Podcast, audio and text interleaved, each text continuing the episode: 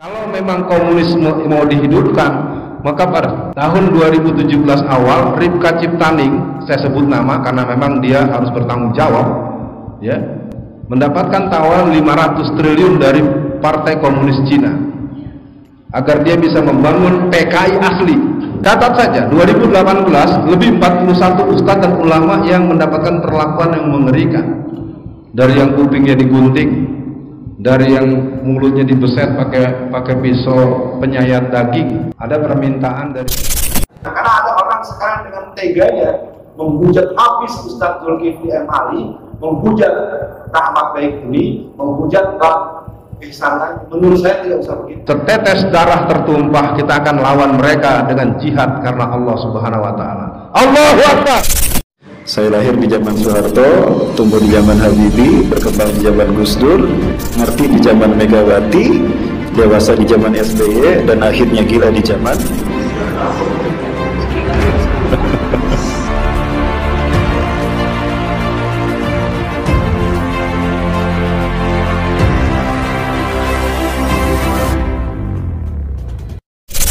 Ikhwan akhwat nih ya.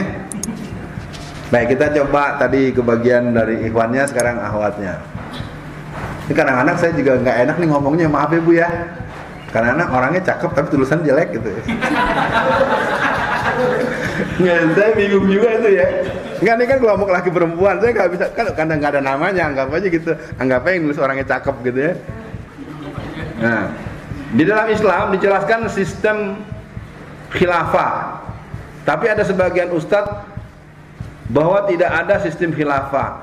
Kalau ada orang nggak suka sama khilafah, itu berarti dia koslet itu.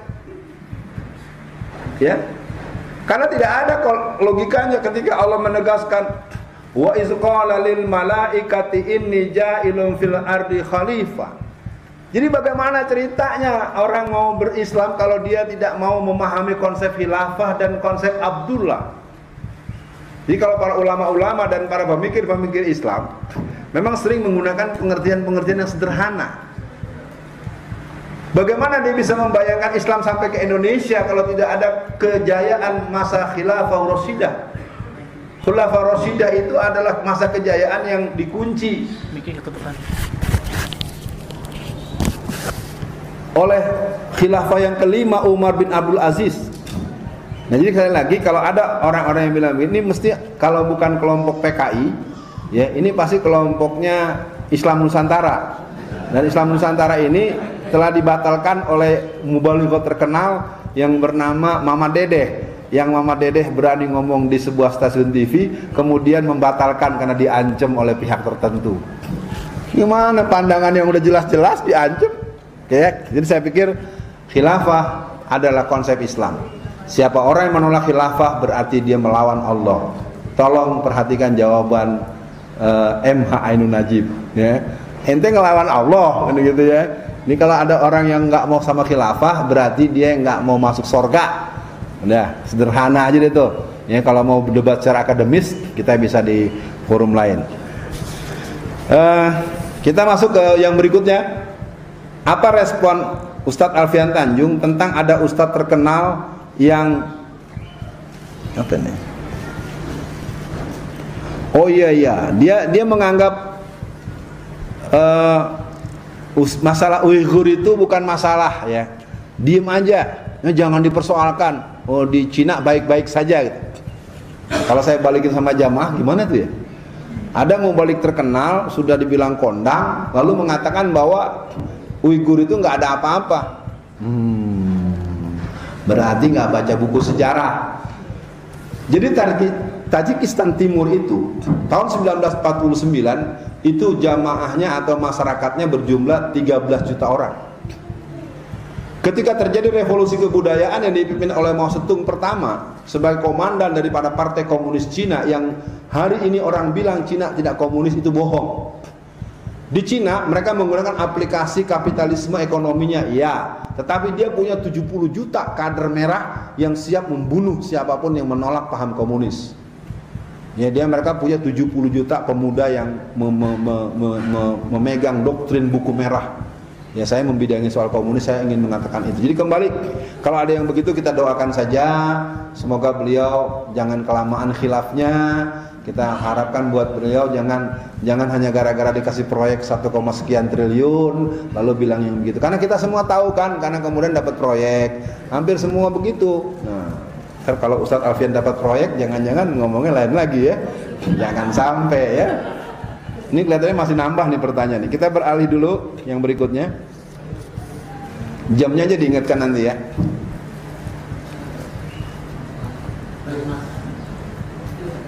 Waduh, luar biasa nih. Ini request nih. Jamaah sekalian kita dengarkan ada request luar biasa. Assalamualaikum warahmatullahi wabarakatuh. Mohon pencerahannya pengalaman Ustadz selama di penjara. Ada hikmah yang dalam. Ini asli nih, ini mak-mak nih yang nulis nih. Ya Allah, mak-mak. Enggak, enggak. Saya ingin cerita yang yang yang seru, yang haru, yang di luar dugaan, ya. Pagi hari tanggal 30 Mei itu hari keempat bulan Ramadan tahun 2017. Pagi hari saya mengisi, masih mengisi pengajian di Yayasan Al Azhar Kebayoran Baru. Diisi oleh kepala sekolah, pimpinan yayasan dan guru-guru. Jadi sekitar ada 100 orang. Saya nggak tahu itu. Kenapa kok Al Azhar minta materinya jihad dalam Islam? Ketika minta tema itu pun hati saya bilang, tes, wah ini kok tumben nih pengajian minta materinya jihad. Nah, malamnya sebenarnya dapat surat dari Mabes Polri, Bares Krim. Diminta datang setengah dua dalam posisi sebagai saksi. Nah, ya mas kalian yang teman-teman dari Fakultas Hukum, Sarjana Hukum, tolong ini jadi perhatian. Kasus saya sejatinya adalah kasus kriminalisasi total itu aja. Nah, kalau mau dibuka sedikit, akhirnya saya dipanggil dalam posisi sebagai saksi. Di meja itu ada 12 surat. Jadi dari saksi berubah jadi tersangka, habis jadi tersangka saya ditangkap, habis ditangkap saya ditahan. Saya bilang ini sidang apa nih baru datang langsung jujur aja kaget. Wah, ini apa nih? Sidang berjalan dari dari hari ke hari ya lucu-lucuan.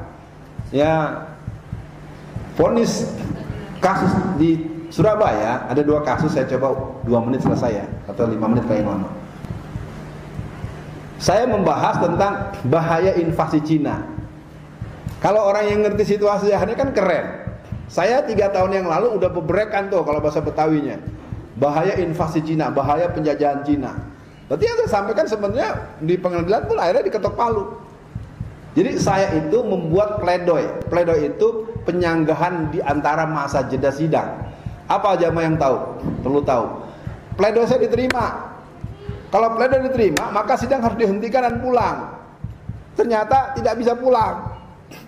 Ketika saya mau pulang, ditahan hampir 6 jam lagi dengan alasan surat belum keluar. Kalau diterus-terusin kayak gimana? Nah yang berikutnya, setelah saya ditahan di Polda Metro, saya dipindahin ke Medaeng. Medaeng Surabaya, kemudian saya dipaksa pindah ke Makobrimob. Nah di Makobrimob yang lucu. Makobrimob kan katanya tempat teroris ya. Terorisnya di mana, saya mah di mana. Nah, apalagi yang lain? Ya, seru-seru aja deh. Ya, walaupun terus terang secara manusiawi di beberapa tempat saya tidak boleh ketemu anak, tidak boleh ketemu istri, tidak boleh ketemu pengacara. Saya anggap ini udah persis rezim komunis sudah. Kalau dalam proses hukum nggak boleh orang nggak boleh ketemu dengan pengacara, nggak boleh orang nggak boleh ketemu sama keluarga, nggak ada. Emang saya salahnya apa? Ya jadi sekali lagi kalau salah tetap tetap salah dianggap mereka salah. Jadi kalau ditanya uh, hikmah segala macam, hikmahnya saya kadang agak kalem dikit ngomongnya gini. Biasa gitu ya, berasa gitu. Oh iya iya iya. Dan teman-teman yang ngikutin YouTube saya juga uh, berubah dikitnya aja. Tapi paling tidak, saya ingin mengatakan buat jamaah semua, mereka tidak sanggup berhadapan dengan umat Islam kalau umat Islam tetap sadar akan dakwah dan jihad. Itu yang mereka ingin jangan sampai sadar. Makanya kita jangan sampai nggak sadar, harus sadar semua. Kita boleh berbeda, tapi jangan bermusuhan. Wal mu'minin wal mu'minatin kalbun yanuhum yasuduhum ba'duhum ba'do. Ayo saling menguatkan. Ya, kita punya majlis pengajian di sana, ada pimpinan di sini, ada kajian di Masjid Al Muttaqin. Ada ayo semua baik-baik sama-sama, baik-baik saja, saling membesarkan, saling ngegedein. Ya, jangan kalau bukan ustadznya yang ngisi nggak boleh datang, temen larang-larang, nggak boleh. Biasa aja, sama siapa aja belajar boleh. Yang penting jangan belajar PKI. Kalau PKI-nya mau dilawan boleh saya kasih tahu. Kita masuk pertanyaan berikut. Udah terakhir belum nih? Belum ya? Masih banyak. Ini masih numpuk nih. Oke. Eh, saya baca asli ya teks asli nih. Jangan sampai dikira saya narsis atau GR ini. Saya tertarik dengan ceramah Bapak Alfian. Cuma sayang jamaah yang ikut tidak banyak. Padahal masih banyak jamaah yang belum paham tentang Islam. Kalau ini masih banyak gurunya. Tentang Islam itu masih banyak gurunya. Mungkin soal bagaimana gerakan Kristen, bagaimana operasi detail jaringan narkoba segala macam itu nanti uh, kita buat pembahasan yang lebih detail dengan kebutuhan masing-masing. Malah ada yang alergi dengan ceramahnya Bapak Alfian. Bagaimana agar jamaah e, tertarik? Kalau saya sih respon. Saya pikir nggak ada yang bisa maksa dibilang makanan enak sebelah situ nggak semua orang juga doyan ke situ. Wih situ ada itu tuh oh, apa namanya masakan masakan khas Jawa Tengah gitu. Tetap aja enggak. Kalau saya pengalaman nih sebagai catatan buat jamaah, ini memang ada persoalan di tingkat di tingkat informasi dan tingkat teritorial. Saya cerita aja nih pengalaman. Mengapa saya akhirnya mem mematut diri membuka majelis ini? Uh, dua setahun setahun sebelum di penjara, saya ceramah di Pekalongan. Ini bagi yang dari Pekalongan ya. Itu masjid tidak pernah lebih dari 900 orang yang hadir. Satu hari mereka memanggil saya dengan tema soal PKI. Polisi sampai turun berapa? Ada seribu kali polisi. Karena yang hadir 6000 orang. Artinya apa buat jamaah? Saya sih ingin mengatakan mau nanya bagian yang mana kalau urusannya fikul waki, analisis intelijen atau situasi keumatan dengan catatan kita akan berbicara secara akademis dan secara narasi narasi yang informatif. Kalau yang subjektif dan detail tentu kita tidak bicara terbuka. Ini harus saya nyatakan. Nah, bacaan Bapak dan milenial akhir zaman ini perlu saya tanya hari ini Ayo saya cek lagi Bapak Ibu sekalian. Yang usianya 17 sampai 25 tahun angkat tangan. Kita tes sekarang. Yang umurnya hari ini usianya 17 tahun sampai 25 tahun. Nah, ini berapa orang? Hah? 15, 16. Atau ada? Pertanyaannya hari Ahad di mana hari ini ada sekolahan yang akan ngancem siapa yang bilang sekolah saya pecat? Apa bapak-bapak pada nggak punya anak? Saya tidak marah, saya ingin mengatakan inilah fakta kita. Dalam media sosial tidak ada situasi yang terjadi dalam sistem kemasyarakatan tanpa ada yang merekayasa. Jangan bangga tiga awal rame ini hari karena kebetulan minggu lalu saya ke sini pak. Saya lihat kok jamaahnya cuma saya nggak tahu sebabnya apa, tapi terserah Allah. Tapi itu salah satu kemaskulan saya, kegalauan saya. Sepanjang jalan saya menatap masjid besar, tablik akbar banyak, subuh jamaah di mana-mana berlimpah, tapi remaja ini cuma satu Apakah tidak ada remaja lain di rumah kita yang usianya 17, 18, 19, 20, 21, 22, 23, 24, 25? Sesibuk itu kan dia, sebanyak itu kan PR dia. Kalau saya lagi bikin PR rusak, belajarnya 24 jam, jadi nggak sempat ke masjid. Sederhana kok. Maaf Pak, Bu, kita emang tahu kok mana anak Terus terang saja. Ayo, ini renungan buat semua. Bisa nggak dimulai? Kita membuat satu formula untuk membuat revitalisasi remaja masjid. Karena saya menganggap ini suatu keadaan yang tidak sederhana. Jangan marahi mereka, Pak. Jangan. Tolong, saya punya pengalaman dari pengurus RT. Saya walaupun pengalaman bualan mana-mana, saya pengurus RT. Satu hari Pak RW bilang sama saya, Pak Ustaz, kita mau menghidupkan kembali Karang Taruna. Kalau bisa bayangkan, tempat saya tinggal namanya RW 14 di RW 14 itu ada sekitar 13 atau 15 RT kurang lebih 30. Kita undang 260 remaja untuk kembali membentuk Karang Taruna. Tahu nggak yang hadir berapa orang? Cuma 6 orang. Coba 260 remaja ini anggota DPRD juga perlu gimana? Kalau remaja di sini kan kelompok Islam, kalau taruh Karang Taruna kan umum, yang umum nggak ada orang gitu. Jadi ke mana anak kita ini? Dah, jangan disesali yang jelas itu soal serius. Saya refleksi saja ya. Yang berikutnya adalah, nah, ini yang saya disayangkan. Gerakan dan serangan musuh yang semakin menjadi-jadi karena mereka merasa tidak mendapatkan perlawanan. Ibu bapak biarkan anak-anak kita pacaran terus. Kenapa? Karena cermin daripada formula regulasi pergaulan itu adalah televisi. Insert kah, kabar-kabari kah, apakah cermin hidup masyarakat zaman sekarang itu adalah media televisi. Islam mengajarkan permudah nikah, persulit talak. Sekarang pacaran bertahun-tahun, baru nikah tiga bulan, kita cerai. Padahal cerai itu adalah amalan yang dibolehkan, tetapi dimurkai Allah. Amalan halal yang dimurkai Allah adalah perceraian. Sekarang cerai itu hal biasa. Dan penyebab perceraian ternyata bukan soal keuangan, bukan persoalan ternyata yang paling berat itu adalah persoalan komunikasi. Ya. Ini saya ingin katakan ini supaya jadi perhatian buat bapak-bapak, ibu-ibu yang sekarang punya anak yang baru nikah atau keluarga-keluarga baru agar diperhatikan. Yang jelas kalau Quran menyebutnya dalam surat Al-Baqarah ayat 208 Ya ayyuhalladzina amanu udkhulu fi silmi kafah wa la tattabi'u khutuwatis syaitan innahu lakum aduwwun mubin. Ada satu kelemahan di kalangan kaum muslimin secara nasional tidak memberikan pemahaman konsep musuh. Saya yakin bapak-bapak dan ibu-ibu kalau punya anak mau sekolah mau kuliah, ya ayo berangkat. Jangan lupa baca doa ya. Jadi jalan ya. Udah, harus segitu. Allah cukup nggak? Pernah nggak diajarkan hati-hati di jalan musuh-musuh agama ini sedang ada, karena nggak ada. Pelajaran konsep musuh itu ada. Sementara jaringan narkoba melakukan bentuk pencaplokan anak-anak kita lewat medium inkubator. Jadi kenapa penyebaran narkoba yang ratusan ton itu bisa gampang dan laku keras?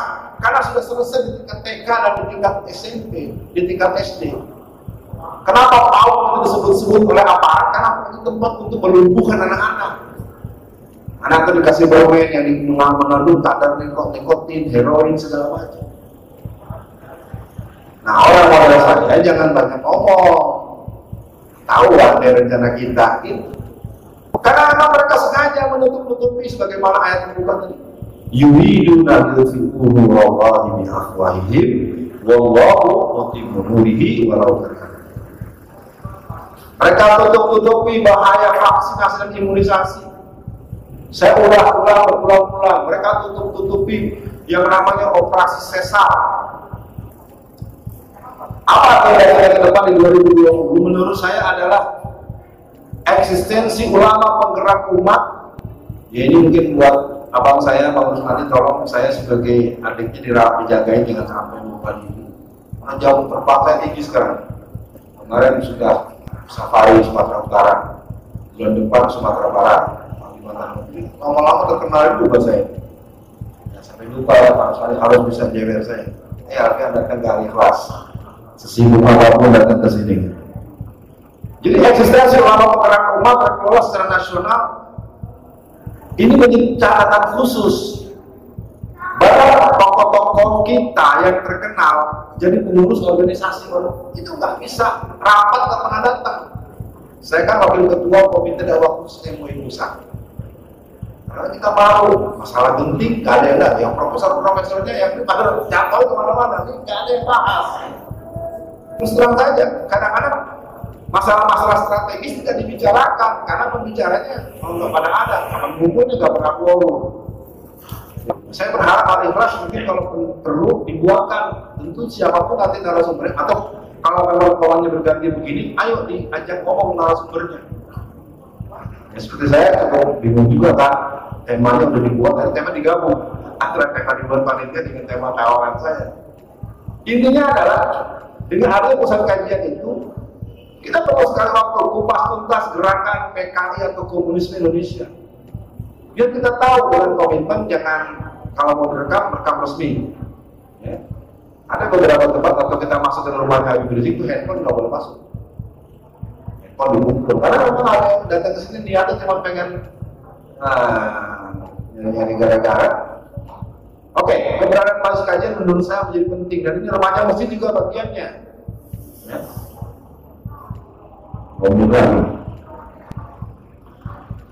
Nah, ini saya nggak tahu nih mau tanya di mana. Di sini tempat latihan berkuda, tempat latihan memanah sebelah mana nih Pak? Guru silat berapa orang sini? Ini guru silat. Yang lain selain beliau? Saya tidak berbelok, saya tidak bisa jujur aja. Tapi saya cenderung ikut. Nah, kalau renang saya bisa. Berkuda belum sampai kemarin mau diajak berkuda pada kami beli Ya. Saya ingin mengatakan pada jamaah sekarang saatnya kita menyadari adanya satu titik irisan antara pemahaman konsepsi modernitas dengan akhir zaman. Kalau diwarikan benar tidak jadi berlebihan karena ada orang sekarang dengan teganya menghujat habis Ustaz Zulkifli M. Ali, menghujat Rahmat Baik ini, menghujat Bang Ihsan Menurut saya tidak usah begitu. Pahami situasi modern, pahami teknologi modern, tapi pahami juga akan datang waktunya seluruh alat-alat ini tidak berguna lagi. Ini bisa dibantah karena sudah sangat sangat jelas dalam keterangan Rasulullah dan berkah yang ada. Maka saya mengajukan dengan formula kombinasi pemahaman teknologi modern yang jangan sampai terhilang, tapi persiapan nanti tahu-tahu listrik nggak ada, komputer nggak bisa, lah diam apa ya? Langsung saja jangan aku tahu-tahu, oh, benar-benar sama-sama ya, terjumpa saya juga bingung. Kita kalau nggak punya handphone aja kebingungan, bapak handphone ketinggalan, pasti balik lagi. Apa tunggu di gerbang tol ya, anterin ya. Oh, dalam mana? Mana nggak ada, jadi punya orang. Pertama, syukur kita kepada Allah Subhanahu wa taala dan rasa bahagia saya bisa kembali bersama dengan masyarakat Indonesia secara umum karena saya berjalan dari penjara ke penjara selama 29 bulan. Walhal juga kepada yang saya hormati senior saya Kiai Haji Ahmad Kol Ridwan.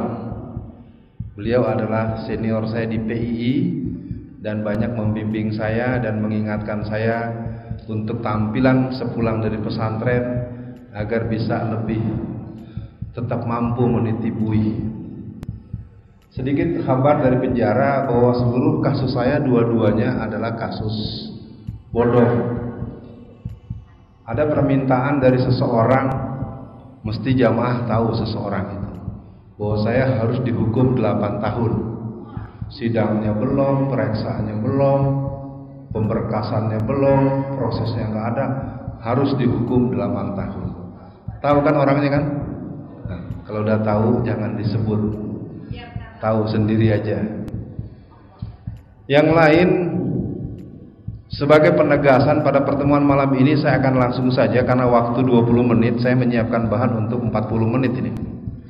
Tapi 20 menit cukup insya Allah.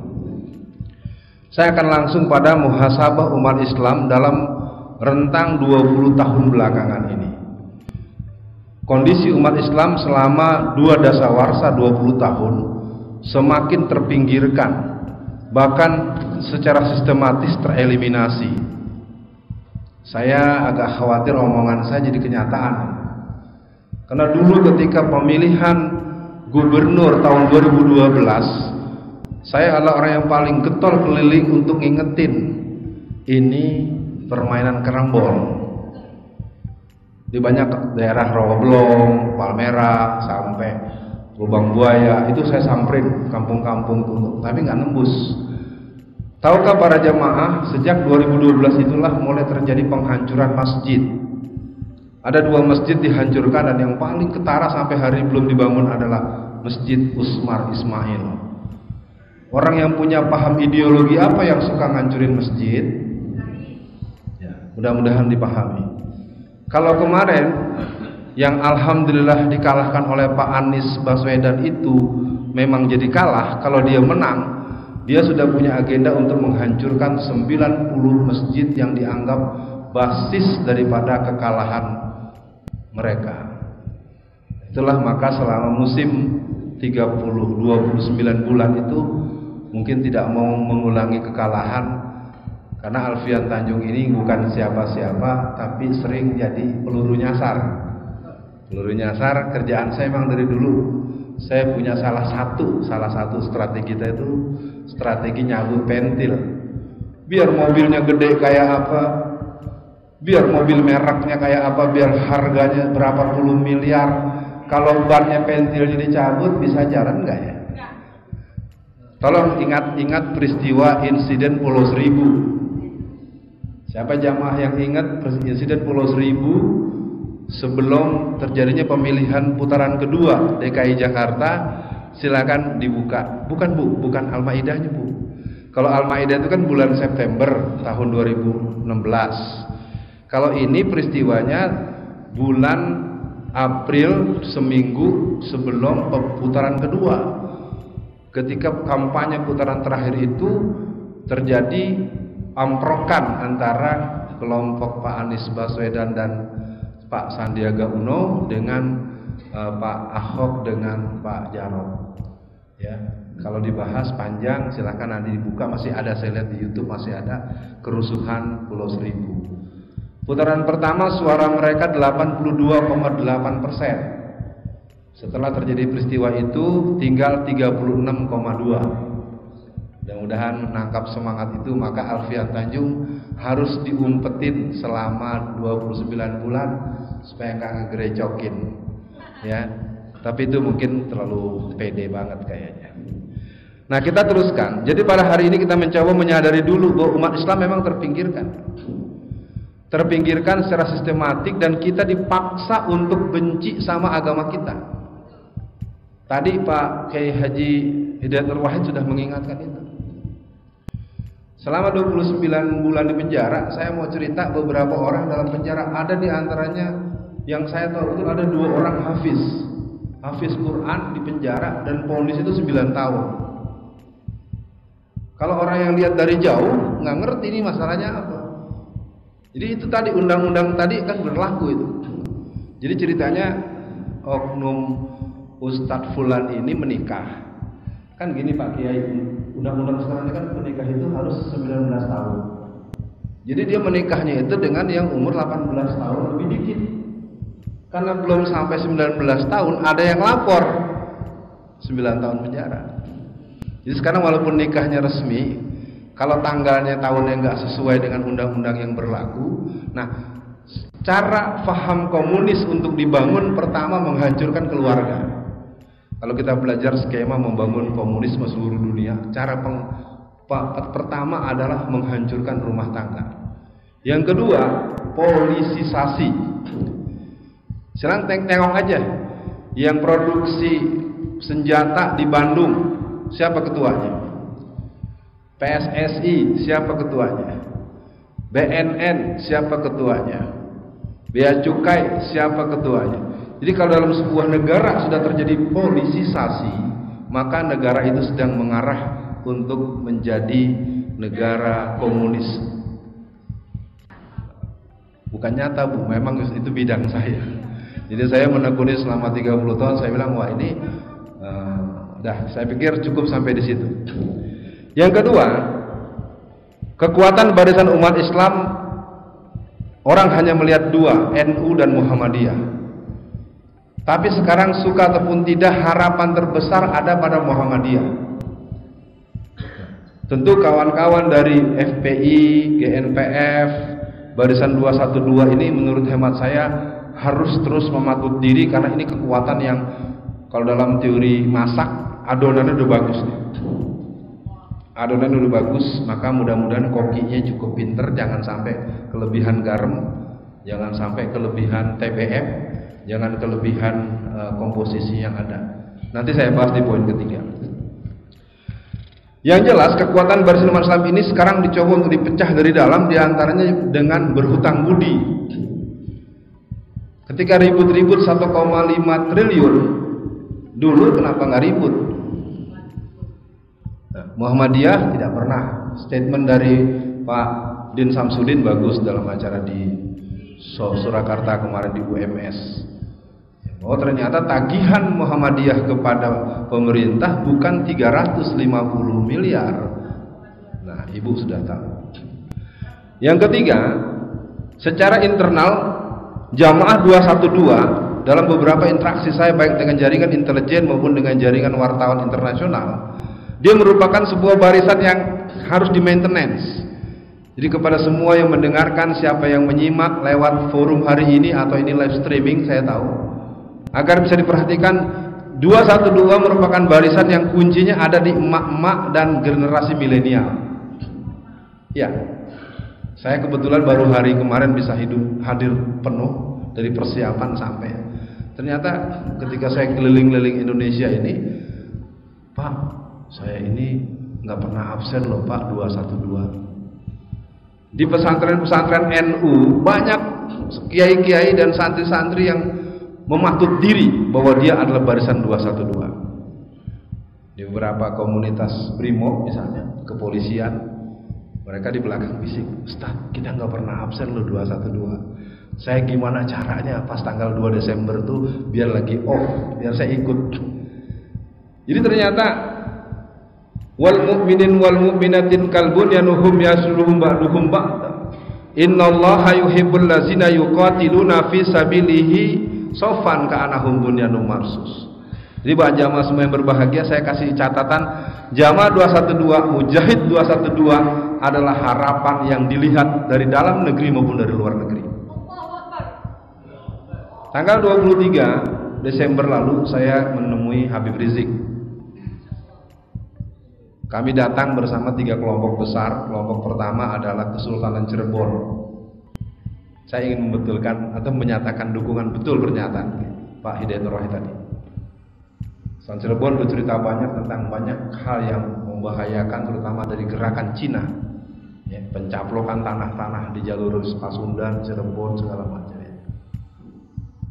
Apa yang terjadi dalam perbincangan kita di sana bahwa kita memang menyadari betul umat Islam ini sekarang mengalami sebuah perang terminologi maka buat para jamaah semua, buat para pemirsa, para penyimak yang melihat secara tayangan atau rekaman ulang bahwa perang terminologi ini harus dihidupkan dalam bentuk kita jangan mau disalahkan terus karena ya istilah radikal radikul itu itu adalah bentuk ketidaksanggupan mereka ngurus negara. Nggak becus ngurus negara ngomongnya radikal radikal.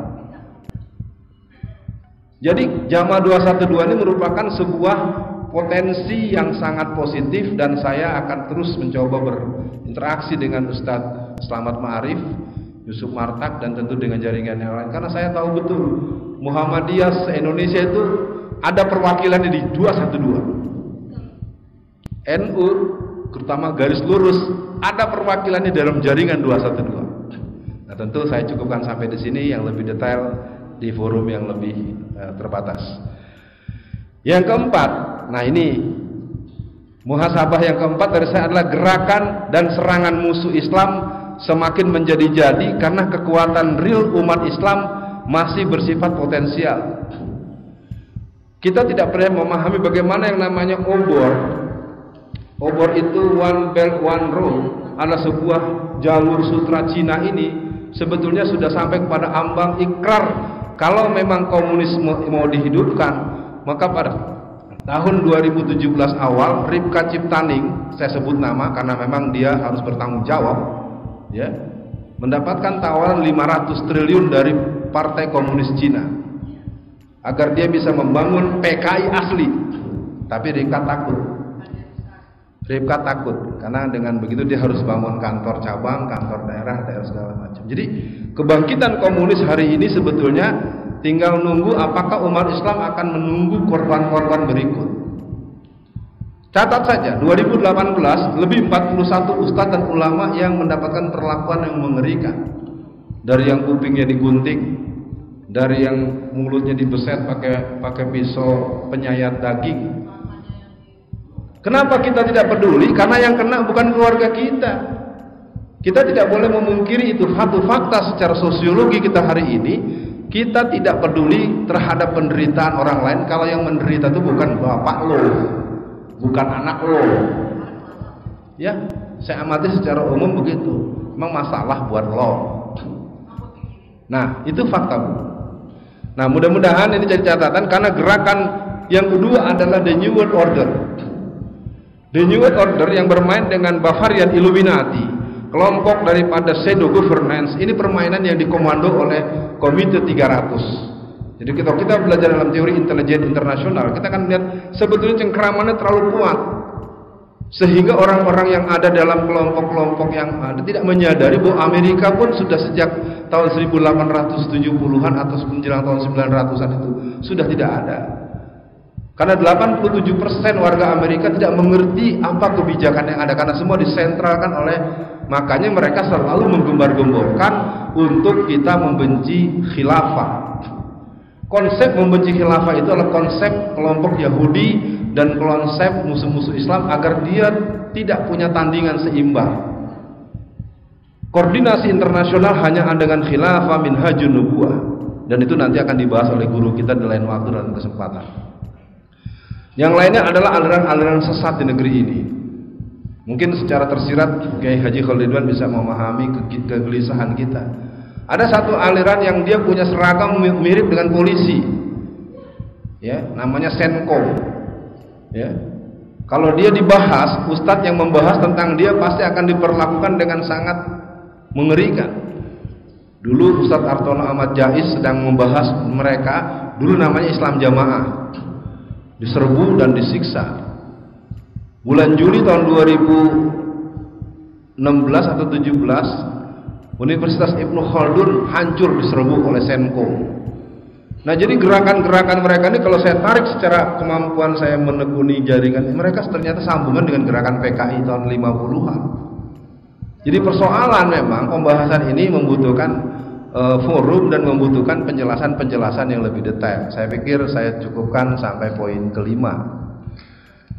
Nah, yang kelima ini yang jadi persoalan gerakan ekonomi kerakyatan secara umum dengan poros gerakan ekonomi syariah. Saya tidak bisa lagi membayangkan kalau saya punya pertanyaan di mana-mana hampir tidak ada jawaban. Ibu-ibu saya tanya sekarang. Ibu, tolong belikan saya salami dan alhami. Di mana saya bisa dapat? Saya kasih uangnya. Tolong belikan saya salami dan alhami. Kenapa salami dan alhami tidak kita kenal? Kita lebih mau membeli merek yang lain yang mereka bisa dapat keuntungan satu hari sampai 2 miliar satu hari untungnya. Baru soal Indomie baru soal mie instan.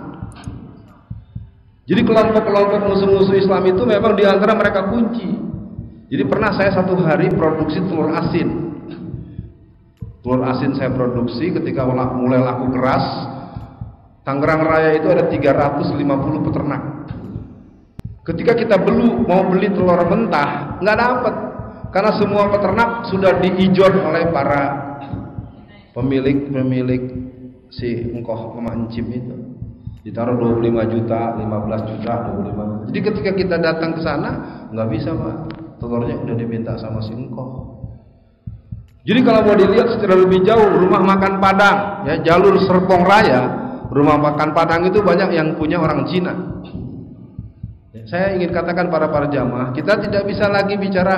Ah, makanya saya ingat mudah-mudahan Kiai Haji Khairidwan masih ingat waktu ada Parda Tauhid. Pakai masih ingat ya? Waktu mau nyari Vegeta, ya kan ceritanya Pak Kiai Khairidwan, Alfian, saya mau nyari Vegeta. Lalu saya bilang Pak Kiai saya anterin. Nah, saya merasa sebagai orang Padang, saya kan eh, keluarga saya di tepi danau hijau. Ah, Tenang Pak, saya bisa bahasa Padang Pak, walaupun saya lahir di Betawi. Sampai pegel kaki, nyari-nyari, nggak ada ketemu Indomaret Alfamart ya Pak. bingung, Alfian kita nggak jadi beli ini. Ternyata di kota Padang tidak ada. Itu sama dengan yang terjadi di Jogja. Di Jogja itu tanah-tanah tidak ada yang dijual. Beda dengan Tangerang Raya, Pamulang, Tangerang Selatan sampai Tanjung Kait, Tangerang Utara, 84% sertifikat tanah di tangan Cina. Itu salah satu sebab mengapa saya ditangkap karena ceramah saya yang di Surabaya itu membahas bahaya penjajahan Cina. Dan saya tahu dari dari para hakim bahwa saya sudah selesai, nggak ada masalah. Tapi mereka bilang, wah tidak mau kalau Jalpian nggak dipenjala. Bagaimana hukum bisa ditentukan dengan kemauan orang dengan kalimat-kalimat seperti itu? Ini jadi catatan buat para jamaah. Jadi catatan renungan kita yang kelima adalah gerakan ekonomi kerakyatan yang memang harus dipahami secara. Mungkin yang paling awal ibu-ibu, ayo mulai belanja di warung Pak Haji, belanja di warung tetangga sebelah. Repotnya kalau dengan ibu-ibu selisih harga 500 perak dibelain ke mana-mana. Bu, saya ingat zaman saya SD bu tahun 70-an bareng emak saya. Bu, mau beli barang cuma selisih 2000 aja ngubek-ngubek tuh tenabang diputer-puter. Cuma nyari selisih 1000 perak. Padahal selama nyari keliling-keliling tuh kaki sampai benjut-benjut. Beli bakso dua mangkok, beli es sudah dua gelas. Cuma nyari selisih 2000, belanja 40000. Nah, itu ibu-ibu tuh. Sampai sekarang belum berubah saya lihat. Ya, kalau mau nyari belanja yang murahan dikit, di Uber tuh makanya kalau nemenin mama belanja saya mah nunggu di mobil aja dah sekarang udah berapa belum ya belum ya udah ya mungkin udah banyak duit kali sekarang nah jadi ingin saya ajak para jamaah semua dengan lebih makro lagi bahwa gerakan ekonomi kerakyatan ini harus mulai kita menanyakan bagaimana IIBF yang dipimpin oleh Pak Happy Trenggono ini bisa juga ke bawah ya, kelompok-kelompok yang dibangun oleh unit usaha yang dibuat oleh Muhammadiyah dengan berbagai modelnya kita lihat. Saya buka saja, rumah sakit ini sebenarnya ingin dihancurkan oleh Siloam. Rumah sakit Kristen itu ingin menghabisi semua rumah sakit Islam. Makanya ketika kemampuan BPJS tidak bisa menghandle rumah sakit Muhammadiyah, Muhammadiyah bilang tidak berketergantungan penuh. Mereka butuh, tapi mereka tidak mati. Jadi kalau mau tahu sudah ratusan rumah sakit yang gulung tikar, karena ini permainan sistematik apalagi sekarang Jiwasraya Jiwasraya ini sebenarnya permainan juga yang dirancang dengan demikian Jiwasraya nanti akhirnya tidak bisa jalan diganti dengan holding company yang baru milik mereka dengan uang APBN lagi habis ngerampok ngerampok lagi persoalannya kalau jamaah mau membaca dengan telaten ini persoalan serius. Akibatnya nanti wakil presiden yang udah ngejengkang ya kan? Nonton nggak kemarin beliau jatuh hampir ngejengkang di kantor KPK maka nanti wakil presidennya adalah Ahok. Nanti Ahoknya jadi presiden nanti wakilnya si Haritanu. Nah kelihatannya skema itu saya omong dari 20 bahkan 15 tahun yang lalu lah udah 10-15 tahun yang lalu saya khawatir ngomongan saya jadi kenyataan dari dulu saya udah beberekan tentang Ratna Sarumpait saya sudah sebut berulang-ulang tentang Andi Arief tapi kan terus jalan terus jalan terus jalan ya memang Kenapa? Karena umat Islam lebih banyak bisa menerangkan rencana musuh tetapi tidak membangun kekuatan sendiri. Nah ini mungkin bagian terakhir dari saya. Mudah-mudahan tidak melampaui batas waktu yang dialokasikan. Nah saya akan masuk apa agenda kita. Dari tawaran dari saya pada malam ini kita akan membangun optimisme. Yang pertama mari kita eksistensi penggerak Islam baik personal maupun organisasional harus terus berbenah karena paling tidak ini buat saya malam ini saya acung jempol ini. Bagaimanapun bisa kumpul sebanyak ini karena acara kita terbelah banyak. Ada di Atin, ada di Serpong, ada di beberapa titik sini. Ya, alhamdulillah. Yang jelas acara kita malam ini harus menjadi catatan bahwa penggerak Islam harus terus kita tidak boleh kecil hati. Maka saya sempat bilang tadi pada abang saya Pak Dr. Fikri Bareno. Terus karena kita kaum muslimin tidak boleh mundur setapak pun sekali layar terkembang pantang surut ke belakang. Langkah semangat maju tiada henti untuk Islam kami korbankan diri. Api jihadku berkobar di hati takkan padam wujudkan cita kami menegakkan kedaulatan Islam hidup mulia atau syahid mati dan seterusnya. Karena gelora ini sekarang agak meredup. Kuncinya tentu harus memperkuat ibadah banyak bersedekah dan banyak melakukan perbaikan-perbaikan.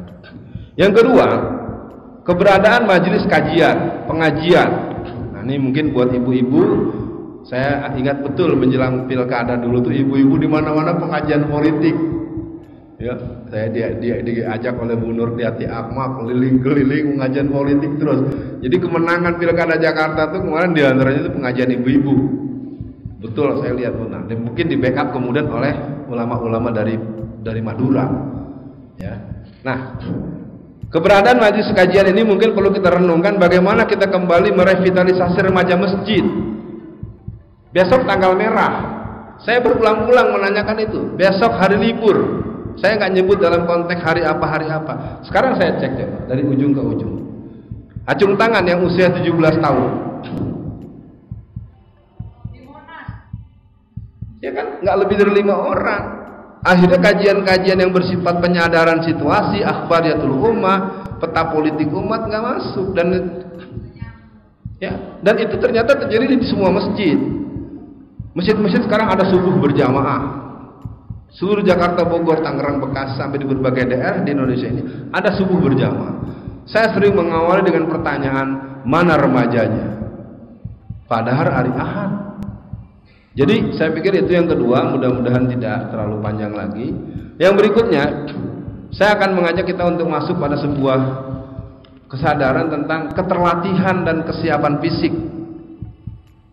Dengan berat hati bahwa sesungguhnya yang namanya Laskar Brigade Yesus, Laskar Kristus, Laskar Bunda Maria, pasukan pelawar hitam, pasukan super ninja, pasukan bersenjata dari kalangan Kristen itu terlatih sejak tahun 1990-an intens sejak tahun 2001 maka saya heran ketika saya konfirmasi dengan pihak kepolisian kenapa anda hanya mengotak-atik mengotak-atik kelompok Islam dengan tuduhan teroris sementara kelompok-kelompok bersenjata dari kaum Kristen anda biarkan saya datangi terus terang saja tidak saya teriak-teriak di mimbar begini saya samper saya masuk ke kantor mereka saya tanya kenapa kalau yang Kristen anda nggak proses pertama dilarang oleh atasan Kedua, tidak ada duitnya. Ya. Jadi catatan buat semua. Belum kita memahami bagaimana kesiapan pasukan pasdaran, pasukan daripada e, kelompok Syiah yang sudah disinyalir oleh intelijen tentara sejak 10 tahun belakangan. Kalau kita ingat bagaimana tuh paparan dari Ustadz Farid Okbah, itu sangat jelas. Bagaimana mereka menyiapkan pedang dan senjata di Wonosobo, bagaimana mereka dan sebenarnya ini jadi persoalan. Wallazina kafaru ba'duhum Lalu kita mana? Kita ada apa? Tahsabuhum jami'a wa qulubuhum satta. Kau lihat mereka seolah-olah bersatu pada mereka terpecah belah. Alhamdulillah hari ini Kiai Haji uh, Abdullah Gimnastiar sudah punya kuda cukup banyak. Ustadz uh, Zulkifli M Ali dan beberapa ustaz lain sudah mulai punya tempat latihan berkuda dan memanah dan kawan-kawan jamaah tablik juga luar biasa punya tempat berlatih memanah dan berkuda yang Nah, dari saya tawarannya dua. Menghadapi situasi ini kita harus mempunyai pemahaman teknologi modern yang canggih dengan kombinasi pemahaman konsep akhir zaman. Karena situasi itu memang tidak akan pernah kita tahu persis. Maka ketika itu terjadi, tak tahu-tahu handphone kita nggak bisa dipakai tahu-tahu listrik mati segala macam kita nggak ngerti apa-apa nah ini mungkin satu masukan buat saya yang keempat sebelum yang terakhir terbangunnya jaringan umat dalam berbagai lini ya saya lihat ketekunan dari Pak Kiai Haji Khol Ridwan Bang Firki Bareno dan lain-lain ini bagus. Saya lihat hari ini dan beberapa kali pengajian rutin PPI mudah-mudahan setelah saya pulang dari penjara ini saya bisa ikut hadir ya untuk jadi jamaah ataupun jadi apa pun sebagai penggembira. Karena saya sudah coba stimulankan di beberapa daerah memang butuh kiai haji kalau Ridwan yang lain Pak Kiai selain model Bapak Kiai di mana lagi ya orang sekali berbapak yang bisa memimpin pengajian politik tetapi nggak ada kepentingan politik saya buka betul beliau ini senior saya Pak Kiai ini ngurus ngaji politik nggak ada kepentingan politik makhluk langka karena orang ulur-ulur orang ujung-ujungnya sumbangan buat pesantrennya. Maaf ya pakai saya bukan memuji, saya sudah pelajari top. Saya punya seniornya acung jempol. Enggak benar beliau tidak ada. Saya tidak perlu berlebihan. Jadi pengajian politik ini memang full untuk kekuatan politik umat Islam. Saya ikuti betul ketika saya kemarin. Cuman memang sayangnya di daerah-daerah lain itu tidak ada uh, maskotnya, masternya seperti beliau. Maka untuk itu yang keempat, ayo semua jamaah kita bangun jaringan umat ini dengan segala cara yang kita bisa lakukan dan mari kita bangun. Dan saya Alfian Tanjung pada dua tahun ke depan memang akan melakukan itu dengan pola atas bawah. Saya akan lakukan ke seluruh Indonesia karena kemarin saya safari Sumatera Utara bulan ini safari Jawa Timur, bulan depan safari Sumatera Barat, bulan depan bersamaan lagi Kalimantan Barat. Sekaligus diumumkan doa restunya Pak Kiai biar saya bisa sehat ya para jamaah semua kita jangan biarkan kaum salib kita biarkan kaum palu arit kaum syiah dan lain-lain membuat kita tidak berdaya ketika mereka melakukan apa pun pada kita. Setetes darah tertumpah kita akan lawan mereka dengan jihad karena Allah subhanahu wa ta'ala. Allahu Akbar! Jadi sebagai penutup nah yang kelima hal-hal yang berhubungan dengan kepemilikan dan kemampuan menggunakan fasilitas modern. Saya pikir ini penting alat-alat ya. Ini kan di sini nih saya tahu. Saya sudah diingatkan oleh beberapa teman-teman dekat. Alfian lu kalau ngomong sekarang jangan sembarangan. Yang rekam ada nggak sampai 10 menit langsung di YouTube. Beberapa kali saya bicara di kita. Yang dicari karena kata-kata saya yang bisa diteruskan lagi untuk dikasuskan. Nah, jadi artinya yang kelima ini buat kita, ayo para semua adik-adik, kaum muda yang ada di sini, ibu-ibu dan teman-teman yang punya kemampuan teknologi tingkat tinggi, bagaimana Pengajian seperti ini menjadi sebuah pengajian yang terus kita elaborasikan, kita kualifikasikan dalam artian yang positif dan kemudian ini bisa menjadi karena saya akan tutup dengan makna selembar kertas. Nanti saya sempat bincang dengan Pak Fikri juga. Ibu-ibu, tahun 80-an anak SMA negeri skala umum swasta nggak boleh pakai jilbab ke sekolah Biar mau demo satu Tangerang, mau demo satu Bekasi, mau demo satu Jakarta, tetap dianggap melanggar pemerintah peraturan pemerintah. Dengan keluarnya SK nomor tahun 16 nomor 6, tanggal 16 tahun 2019 bulan Februari, maka jilbab itu diperbolehkan. Kalau pelarangan itu kemarin dilakukan oleh Ahok, tidak nasional. Sama dengan bersikap kita kepada Uyghur. Ada 80% lebih, 90% kurang lebih bangsa kita muslim. Kita mau dewa semuanya juga tetap aja gitu-gitu aja. Kenapa? Yang didengar di PBB itu perwakilan bangsa kita. Apa artinya? Politik itu penting. Perwakilan politik itu menentukan langkah umat. Nah sekarang kita banyak yang tidak bisa berbuat seperti itu karena memang persoalan politik hari ini jadi mahal. Jadi saya mungkin sebagai penutup tentu buat kita tidak boleh kita kehilangan optimisme. Dan jangan khawatir bahwa musuh-musuh itu juga sedang kebingungan menghadapi kita. Mereka tidak cukup kuat sebenarnya. Hada al-mastura. Mereka bagaikan buih yang ada di tepi laut. Yang penting buat kita, karena saya punya semacam doktrin dalam konsep perjuangan yang saya lalui. Apabila kau tumbuhkan rasa berani, kau tumbuh di hatimu rasa beranimu, kau tumbuhkan keberanian dalam kelompok dan komunitasmu dan jamaahmu, maka Allah akan jatuhkan rasa takut ke hati mereka. Kalau kita takut, dia jadi berani. Terlalu sering kelakuan-kelakuan itu mereka lakukan kepada hari ini masih lebih 50 orang ustaz-ustaz di dalam penjara tanpa ada yang nolongin. Saya juga nggak bisa ngomong lagi. Memang kan dikit-dikit penjara, dikit-dikit penjara, dikit-dikit penjara, nggak ada yang bisa menjelaskan. Dan lembaga bantuan hukum saya nggak tahu lagi apakah memang masih bisa membela untuk ustaz-ustaz dan tokoh-tokoh dari berbagai daerah. Kalau saya ya kebetulan terlanjur agak dikenal aja. Yang lain kan udah melesek berapa tahun nggak bisa. Ada yang udah belas belasan tahun, ada yang udah mau tahun. Ya, saya pikir itu saja. Mungkin nanti akan ada closing statement atau arah taujih politik dari guru kita. Saya Alfian Tanjung mohon maaf intinya buat para jamaah semua sebagai kata akhir dari saya Indonesia kita sedang tidak baik-baik saja. Umat Islam dalam bahaya, gerakan Kristen, gerakan komunis, gerakan Syiah, dan gerakan lain mereka bersiap untuk melakukan tindakan yang berujung dengan pertumpahan darah persoalannya kita belum percayaan kalau belum kejadian itu saja yang saya ingin katakan ya kita belum bermanfaatasi begitu gitu ya kan bagusnya kejadian dulu memang kalau ada kejadian baru percaya. Mari kita tunggu kejadiannya atau kita bersiap menghadapi mereka. Mohon maaf kalau kurang berkenan. Assalamualaikum